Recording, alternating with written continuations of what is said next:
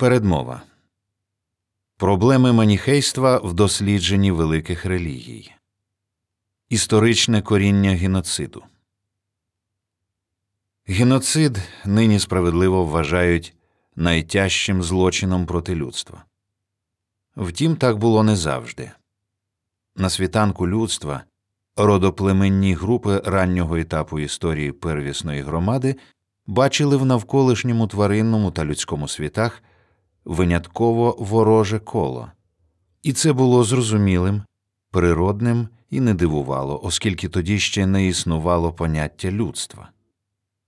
Інших стосунків племена не знали, бо звичайна логіка підказувала, що сама собі людина не ворог, отже, в гострих психологічних проблемах стан тривоги, відчуття небезпеки, загрози тощо залишається винуватити не себе, а не наших чужинців, які за рівнем загрози нічим не відрізняються від великих хижаків тварин.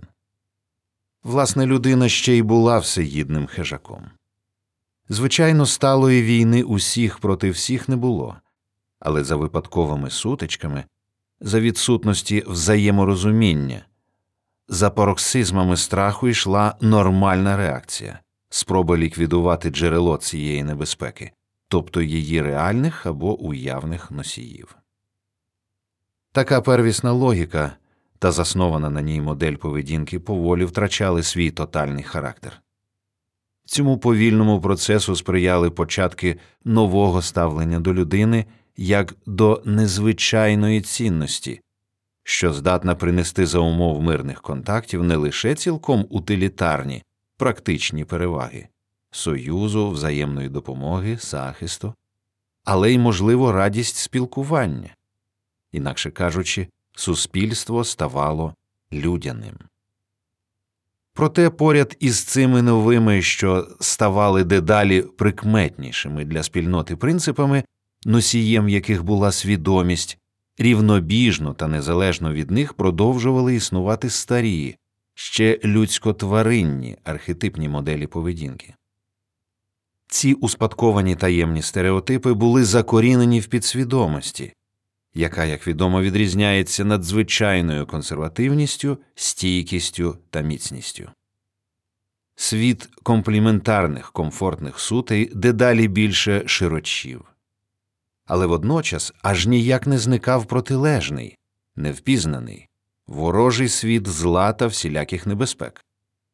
Таке бінарне, двояке, антиномічне, плюс-мінусове або дуально опозиційне сприйняття об'єктивної реальності стало найважливішою частиною примітивних вірувань, а пізніше релігійних систем, що дедалі більше розвивалися. Багато з давніх конфесій, які несли в собі цей важкий, зараз ми б сказали, антигуманний спадок до історичних епох, зникли. Інші розвинулись доволі високо в давнину та за часів середньовіччя. Такою була релігія давнього Ірану, мало не єдина з таких конфесій, що прийняла форму стрункої системи. Ім'я цього культурного релікту маздеїзм, а його модернізованого в третьому столітті нашої ери варіанту маніхейство. Релігійна філософія маніхейства склалась на засадах однієї з прадавніх світових релігій зороастризму з наступним впливом буддизму та християнства. Її засновник, вавилонський філософ Мані 216-276 роки, навчав, що у всесвіті одвічно існують два принципи добро та відповідно зло, світло і темряве які один з одним не поєднуються і безперервно змагаються між собою, що виключають одне одного.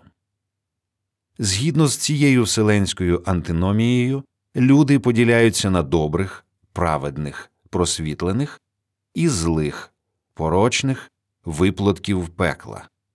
Третього не дано. Настільки ж просто вчення мані пояснювало які завгодно складні проблеми буття та духу, зокрема походження соціального зла або несправедливості, від яких страждали, страждають та продовжують страждати будь-які спільноти. Інколи він додавав до цього міфологічні та доміфологічні сюжети. Ще в третьому столітті маніхейство швидко розповсюджується в культурних регіонах Північної Африки, Іспанії, крізь Малу Азію дісталося Греції, Ілірії, Італії та Галії. Завдяки своїй системній простоті та прозорості маніхейство справило потужний та тривалий вплив на частину людства, цебто на культури низки цивілізацій, зокрема й на інші релігії. З суто гуманістичної та деяких інакших точок зору такий вплив був безумовно згубним, етично сліпим, бо людина зазнавала спокуси крайнього спрощення дійсності, замикав у собі й, отже, надзвичайно збіднював її духовний світ. З усієї багатобарвності землі та неба цей духовний дальтонізм залишав лише дві фарби чорну та білу. Але це не найстрашніше. Переконані маніхейці, які сприймали себе природньо в білому кольорі, кольорі добра та життя, логічно залічували всіх неманіхейців, усіх інших, тобто не наших, однозначно до прихильників всілякої погані, виплодом темряви, споконвічного зла, з відповідними висновками. Тому в світі мані та його послідовників не було поняття нейтральність, а відомий принцип хто не з нами, той проти нас вже тоді отримував значення абсолюту, і з ним далекосяжні наслідки та результати.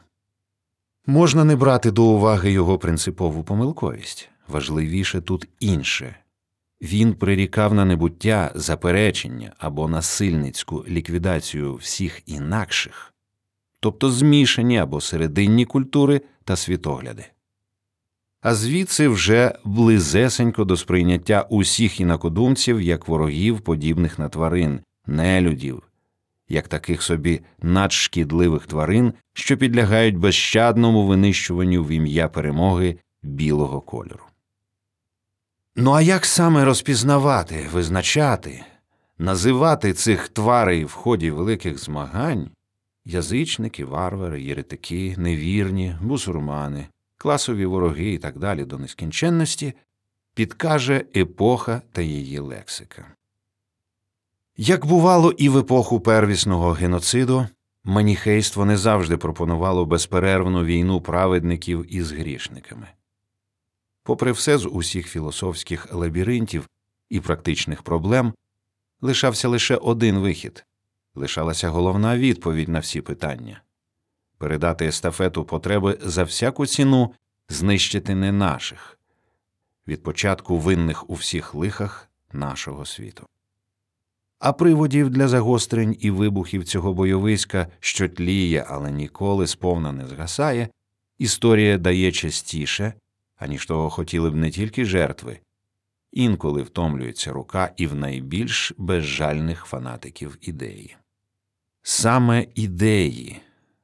На жаль, до геноциду людину штовхали не економічні обставини, а ідеологічні або ж конфесійні, етатистські та інші переконання.